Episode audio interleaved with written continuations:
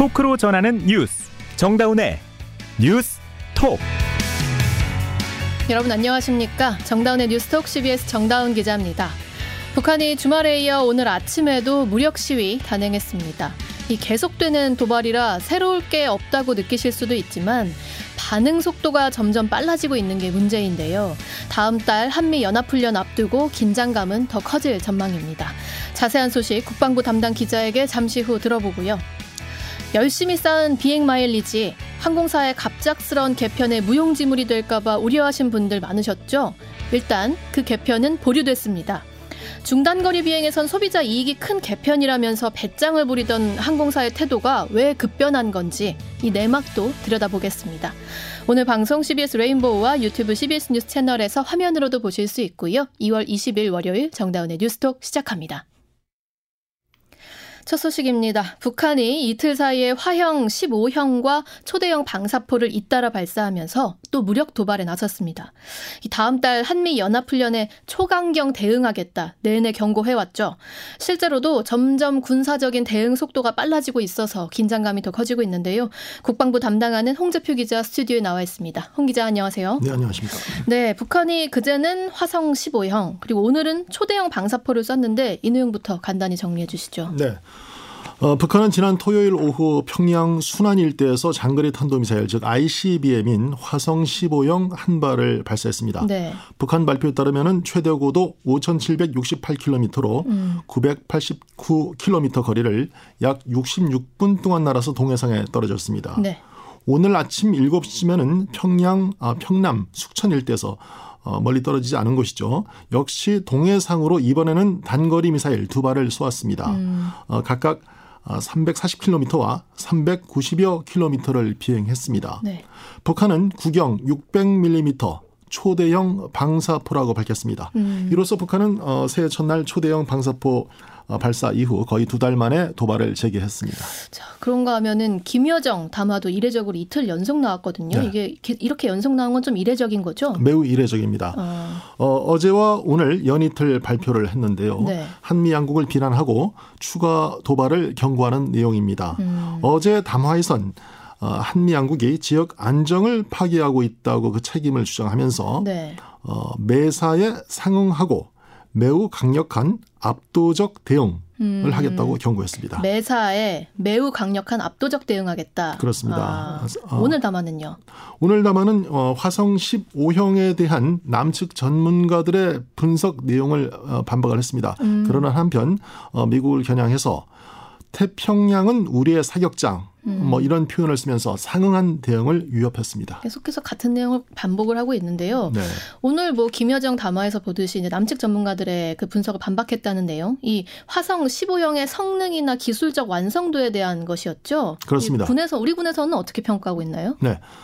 어, 김여정 담화는 이제 말씀하신 대로 화성 15형의 대기권 재진입 기술이나 네. 어, 또는 그 북한이 주장하고 있는 신속한 어, 발사 능력, 뭐 기술적인 발사 능력이라고도 하는데 음. 이런 능력 등에 관한 것인데 이거에 아직 뭐 확실치 않은 내용들이죠. 따라서 음. 이제 그 북한은 그 남한의 전문가들이 화성 15형의 성능을 평가절하하고 있다면서 어. 그 내용을 조목조목 반박한 것입니다. 네. 이렇게 김여정이 직접 나서서 이런 사소한 세부적인 문제까지 어, 거론한 것그 음. 자체로도 이례적인 일이라고 할 수 있습니다. 자존심이 굉장히 상한 모양새네요. 어, 그런 것으로 보입니다. 음. 어, 이에 대해서 군 관계자는 일단 화성 15형의 재진입 기술에 대해서는 회의적인 입장을 나타냈습니다. 음. 이것은 정상 각도로 실거리를 발사해 봐야만이 입증할 수 있다라는 것입니다. 아시다시피 북한은 지금까지 고각으로만, 고각으로만. 발사하기 때문에 어, 실거리를 내지는 않은 상태였습니다. 음.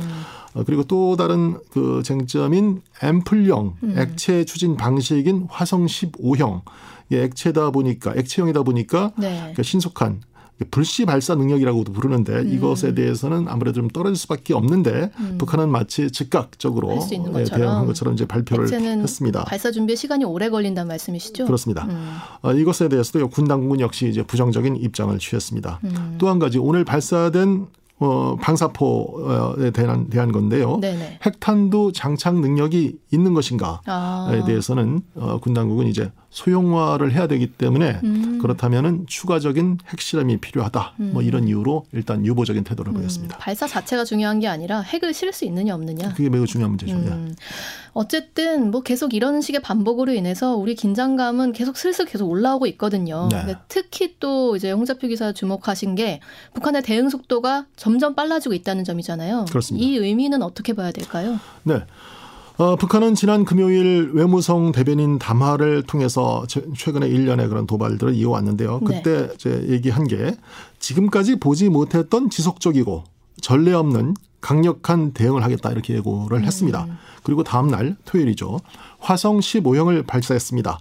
그리고 다음 날인 일요일 김여정 담화를 발표를 했고 음. 오늘은 초대형 발사, 방사포를 발사했습니다. 음. 어, 그리고 이제 어 토요일과 월요일, 즉 화성 15형과 방사포 발사 사이에는 어제 이른바 죽음의 백조라고 불리는 B1B 전략 폭격기가 동원된 한미 공군의 무력 어. 시위가 있었습니다. 죽음의 백조. 그렇습니다. 네. 어, 북한은 오늘 방사포 발사 직후에는 이례적으로 즉각적인 사실 확인과 함께 네. 방사포 네 발이면 오늘 것은 두 발입니다만은 음. 방사포 네 발이면 남한의 군사 비행장을 초토화시킬 수 있다고 주장했습니다. 음. 이것은 이제 어제 한미 공군의 무력 시위를 겨냥한 도발임을 분명히 한 셈입니다. 그렇군요.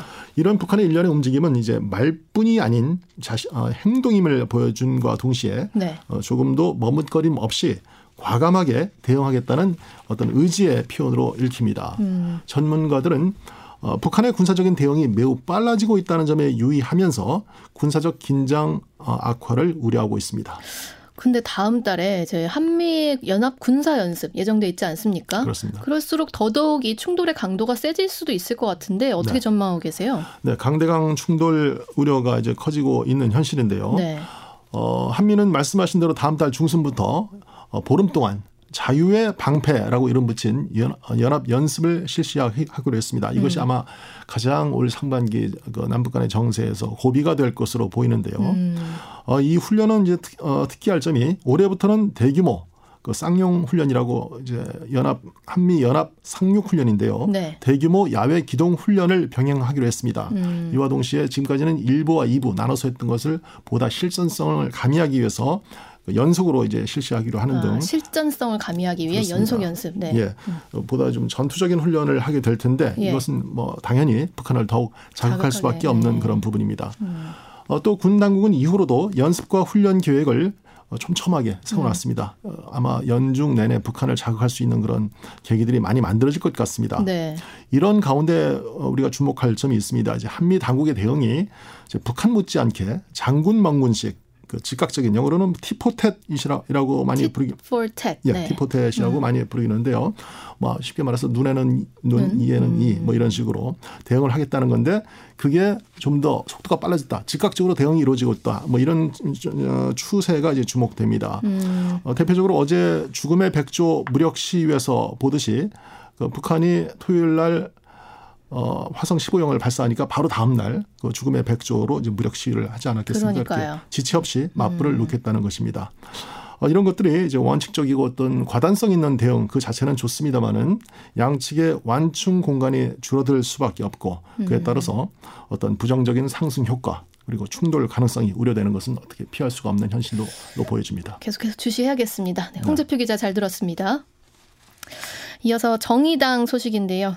정의당의 대장동 개발 50억 클럽 비리 의혹의 진상을 밝히기 위한 특별 검사법을 발의했습니다. 그런데 민주당은 여전히 김건희 특검 포함한 쌍특검 도입을 주장하고 있죠. 이달까지 협상이 계속 이어질 것으로 보입니다. 김기용 기자의 보도입니다.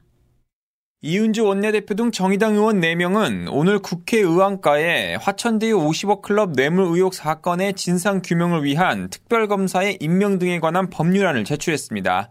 법안 발의자에는 정의당 의원 6명 외에 더불어민주당 의원 6명도 이름을 올렸습니다.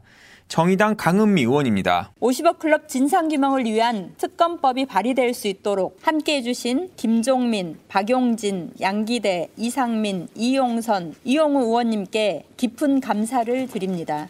하지만 민주당 지도부는 여전히 김건희 특검을 포함한 쌍특검을 해야 한다는 입장입니다. 민주당 박홍근 원내대표입니다. 50억 클럽 무죄와 김건희 여사 주가 조작 의혹의 앞에, 의혹 앞에선 한없이 작아지던 여당 지도부가 야당 대표 죽이기엔 그야말로 혈안이 되어 물불 가리지 않습니다. 이에 정의당은 민주당과 국민의힘 양당의 특검 법안 동참을 촉구했습니다. 그러면서 민주당을 향해 50억 클럽 특검을 먼저 처리하고 불가피하다면 김건희 특검도 처리하면 된다며 향후 협상 가능성을 열어두기도 했습니다. 민주당과 정의당은 법안 수기 기간인 이달까지 계속 협상을 이어가겠다는 방침입니다.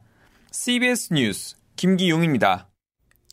역술인 천공이 대통령 관저 이전에 개입했다는 의혹과 관련해 경찰이 김종대 전 정의당 의원을 불러 조사했습니다. 이 의혹의 진위 여부를 확인할 수 있는 CCTV에 대해서도 관련 기관의 수사 협조를 요청했습니다. 김구현 기자가 보도합니다.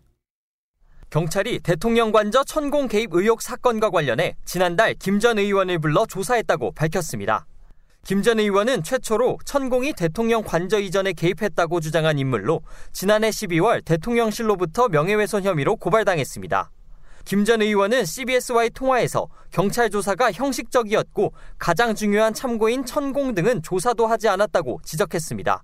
고발된 내용이 일단 부실하고 경찰 자체가 참고인 수사를 계속 미루면서 이 사건의 진상이 점점 그 규명이 어려운 상황에 처하게 됐습니다. 저는 이거 대표적인 부실 수사라고 봅니다.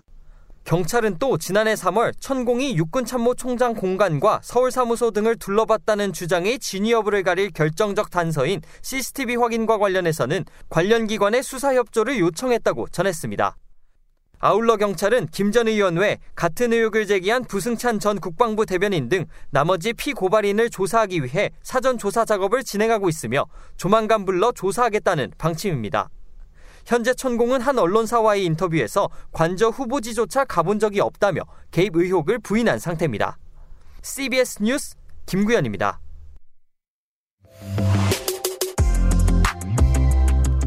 여러분은 지금 뉴스다운 뉴스 정다운의 뉴스톡을 듣고 계십니다. 이 마일리지 일부러 장거리 비행할 때 쓰려고 아껴뒀는데 이 마일리지 쓰기가 더 어려워진다는 소식이 있었죠. 코로나 이후 해외여행 기대에 부풀었던 많은 소비자들의 분노 버튼을 눌렀습니다. 이 여론을 의식한 걸까요? 대한항공이 4월부터 시행하기로 했던 마일리지 개편안을 잠정 연기하기로 했습니다. 처음에는 소비자들이 막 비판을 할 때도 이거 단거리 이용할 때 혜택을 더 드리기 위한 겁니다. 라고 응수하더니 돌연 입장을 바꾼 건데요. 어떻게 된 일인지 항공산업 취재하고 있는 김수영 기자에게 들어보겠습니다. 김 기자 안녕하세요. 안녕하세요. 네, 다, 대한항공의 마일리지 개편안이 결국 무산된 건가요? 일단 대한항공은 마일리지 개편안과 관련돼서 제기되는 여러 의견을 수렴, 해서 전반적인 개선 대책을 신중하게 검토하고 있다고 했는데요. 음. 대한항공 내부에서는 마일리지 개편을 당초에 예정했던 4월 1일자로 시행하는 것은 좀 사실상 불가능해졌다 이런 음. 분위기고요. 그래서 제도 개편을 일단 유예하고 새로운 마일리지 개편안을 바, 바, 새로운 마일리지 개편안을 마련하는 방안이 논의되고 있는 것으로 알려졌습니다. 자, 앞서 그 개편안이 논란이 됐던 게 항공권 살 때 필요한 마일리지가 더 늘어났기 때문 이거 맞습니까? 아 일부는 맞고 일부는 틀린데 좀 음. 정확하게 말씀드리면은 기존에는 지역별로 구분했던 마일리지 공제 기준을 운항 거리별로 나눠서 세분화하기로 했다 이런 내용이고요. 네. 그런데 이제 장거리 장거리 항공권 발권이나 좌석 승급이라고 하죠. 이코노미에서 뭐 프레스티지, 프레스티지에서 1등석 이렇게 승급에 필요한 마일리지가 종전에 비해서 좀 크게 늘어나게 되면서 소비자들의 사이에서 불만이 나오고 있는 겁니다. 어, 그런데 그런데 보통은 이제 좌석 그 장거리 여행할 때 좌석 업그레이드를 많이들 하시잖아요. 네. 근데 얼마나 그게 더 늘어나게 됐던 거예요? 어, 일단 인천에서 뉴욕까지 편도 항공권 발권을 할 때 필요한 마일리지를 예로 설명드려 볼게요. 네. 그러니까 편도를 기준으로 뉴욕까지 항공권을 마일리지로 발권하게 되면은 음. 현재 기준 개편 전으로는 이코노미석은 3만 5천 마일, 그리고 프레스티지는 6만 2,500 마일, 1등석은 8만 마일이 필요했거든요. 네. 근데 어, 대한항공이 그 미루겠다고 했던 그 개편안이 적용되면은 그 같은 뉴욕 까지 이코노미는 4만 5천 마일, 음. 프레스티지는 9만 마일, 1등석은 13만 5천 마일이 필요하게 됩니다. 그러니까 오. 어. 1등석을 타고 뉴욕으로 가는 비행기를 발권하려면은 종전보다 두배 이상의 마일리지가 필요한 거고요. 네, 음. 조금 더 설명을 드리면은 지금까지는 인천에서 하와이까지 가는 거리던 인천에서 뉴욕까지 가는 거리던 같은 마일리지 적용을 했는데 아. 이번에는 그 같은 미국이라는 그걸로 묶여져 있었는데 그게 음. 이제 거리 기준으로 바뀌다 보니까 하와이 하와이까지 가는 것 그리고 뉴욕까지 가는 게 크게 달라진 거예요. 아. 그래서 장거리를 가는 분들일수록 공제율이 더 올라가는 효과가 나게 된 거죠. 어, 그래서 1등석이 원래 8만 마일밖에 안 필요했는데 13만 5천 마일까지 네. 두배 진짜 늘었네요. 네. 그럼 단거리 항공권 발권 때는 어떻게 바뀌게 돼요?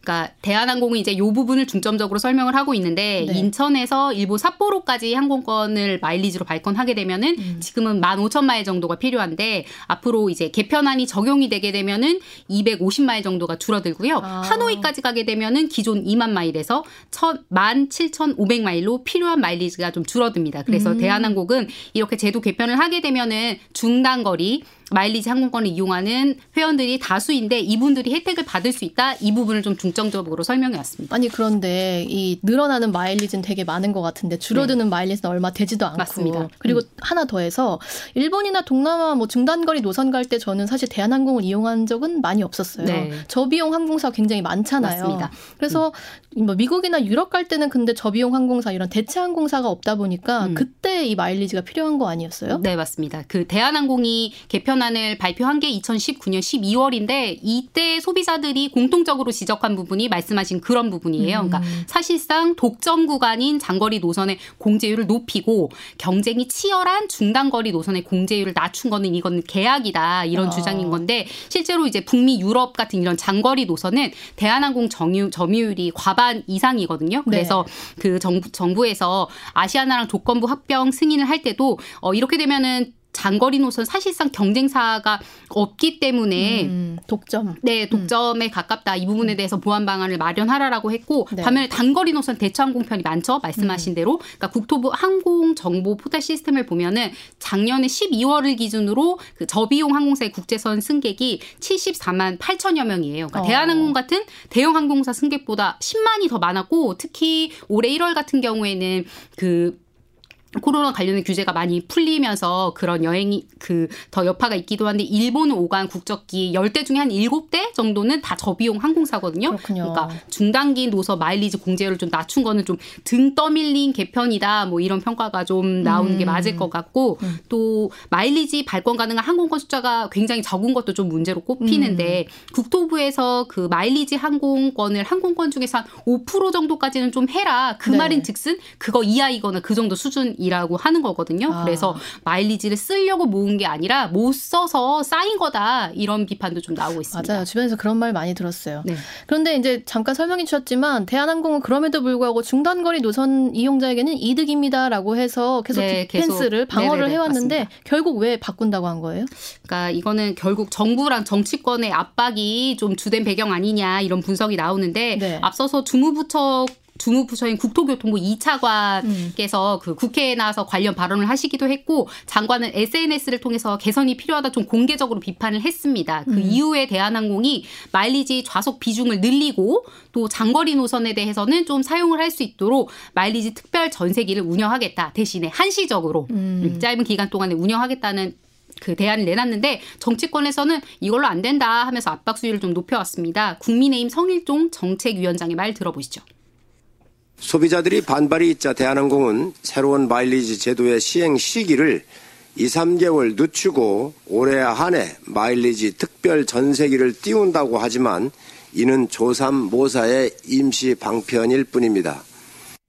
이 소비자들이 비판할 때는 중장거리 노선 이용자에게 유리하다 이렇게 응수하더니까 결국은 떠밀리는 식으로 정치권에 그 재, 개편안 재검토에 착수했다 이렇게 볼 수밖에 없겠네요. 네, 그렇게 평가할 수밖에 없는 상황이고 또 음. 공제율 변경 외에 따, 또 다른 쟁점이 있어요. 대한항공이 그 공제율 개편안을 발표를 하면서 그 전에 정립했던 그 마일리지에 대해서도 이거를 소급 적용하겠다고 했거든요. 네. 그러니까 그 개편안 개편안 발표 이전에 쌓였던 마일리지에 대해서도 공제율이 높여진 이런 걸 소급 적용하겠다. 그래서 당시에 발표한 이후에 소비자들이 그 공정위에 이 소급 적용은 불공정하다라고 약관 심사 청구를 제기한 상태고요.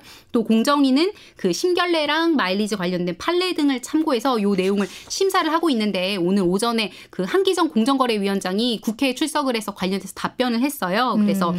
음 4월 이전 그러니까 대한항공이 당초에 시행하겠다고 밝혔던 고 시점 이전까지 약관 공정성 문제를 면밀히 살피고 있다라고 하면서 아마 다음 달 중에는 관련 심사를 좀 마무리할 것 같고요. 네. 만약에 공정위가 이 개편안이 불공정 약관이다라고 결론을 내리게 되면은 대한항공이 소급 적용 문제도 해결을 좀 해야 할 것 같습니다. 네, 여기까지 김수영 기자였습니다.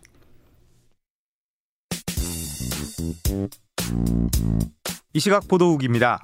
지난해 11월 치러진 전국 연합학력평가에 응시한 고2 학생들의 성적과 이름, 성별 등이 담긴 파일이 인터넷에 유포돼 경찰이 본격 수사에 착수했습니다.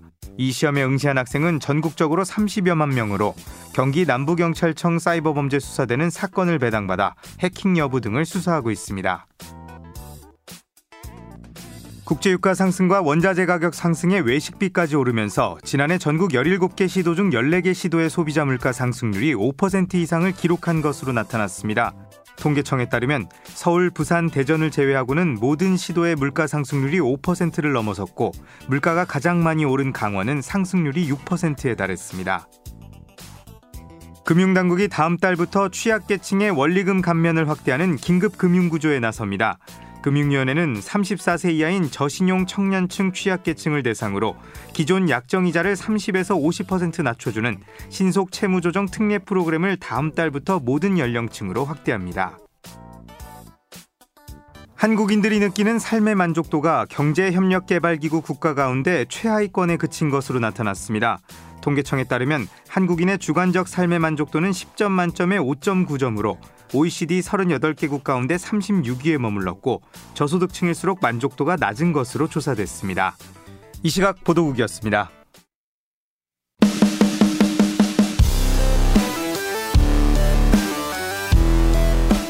온라인 핫 이슈를 짚어봅니다. attention 뉴스.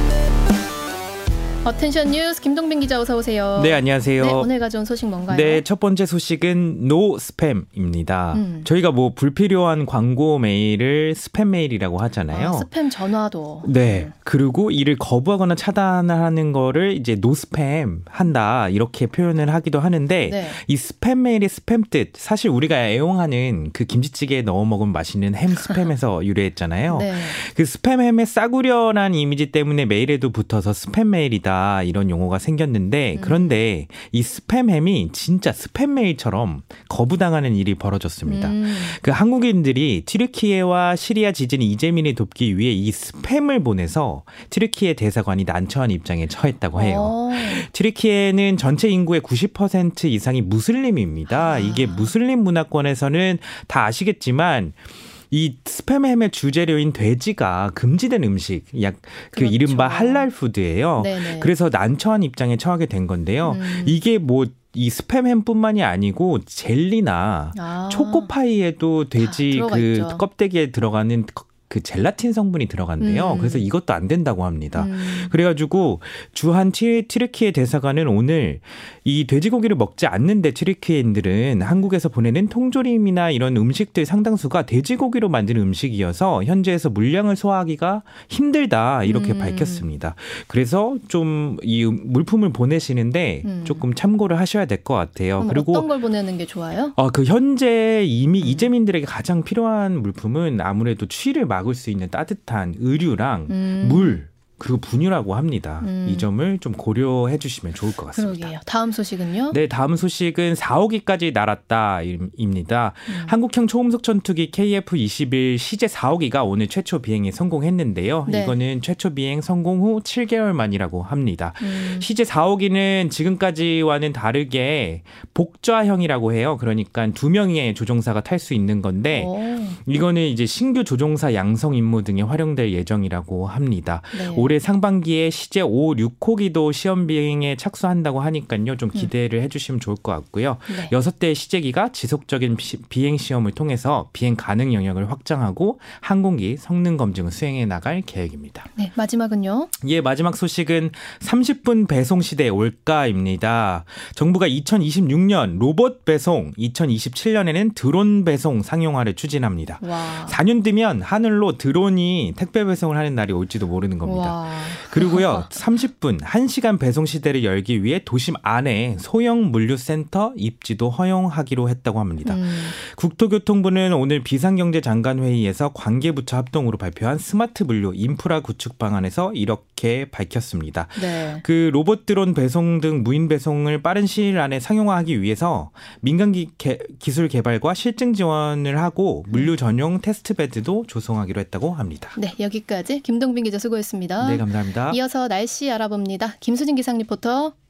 네, 북서쪽에서부터 찬 공기가 내려오면서 다시 추위가 강해지고 있습니다. 특히 오늘 찬바람이 강하게 불면서 종일 체감 기온 낮은 추운 날씨를 보이고 있는데요. 밤사이 기온은 더 떨어지면서 내일 아침은 오늘보다 더 춥겠습니다. 내일 철원의 아침 기온 영하 11도, 서울 영하 6도, 대전 영하 7도, 광주 대구 영하 4도로 오늘보다 2도에서 5도 가량 더 낮겠고요. 내일 한낮 기온도 서울과 원주 대전 4도, 광주 6도, 대구 부산 7도의 분포로 오늘과 비슷한 비슷하거나 오늘보다 좀 더 낮은 가운데 찬바람이 불어서 한층 더 춥게 느껴지겠습니다. 특히 현재 제주도와 남부 내륙 일부 지역에 강풍주의보가 서울을 비롯한 경기 일부와 강원 영동에 건조주의보가 내려져 있는 상태여서 시설물 관리와 화재 예방에 각별히 유의하시기 바랍니다. 이런 가운데 오늘 밤과 내일 전국의 하늘은 대체로 맑겠습니다만 오늘 저녁까지 전남 서해안을 중심으로 빗방울이 조금 떨어지는 곳 있겠고요. 내일 오후, 오후에는 영남 동해안을 중심으로 눈이나 비가 살짝 내리는 곳이 있겠습니다. 그리고 이번 추위는 수요일인 모레 낮부터 점차 누그러지겠고 이번 주 후반에는 다시 예년 이맘때보다 온화한 날씨가 이어집니다. 날씨였습니다. 해킹 의뢰 SNS 첩이, 채널을 운영하면서 개인정보 수백만 건 빼돌린 사이버 범죄 조직이 경찰에 붙잡혔다고 합니다. 이, 조직, 이 조직이요, 경제 전문 언론사나 결혼정보업체 등 385개 웹사이트에서 약 700만 건의 고객 정보를 빼내서 건당 100원에서 500, 500만 원 받고 건당 100만 원에서 500만 원 받고 팔았다고 해요.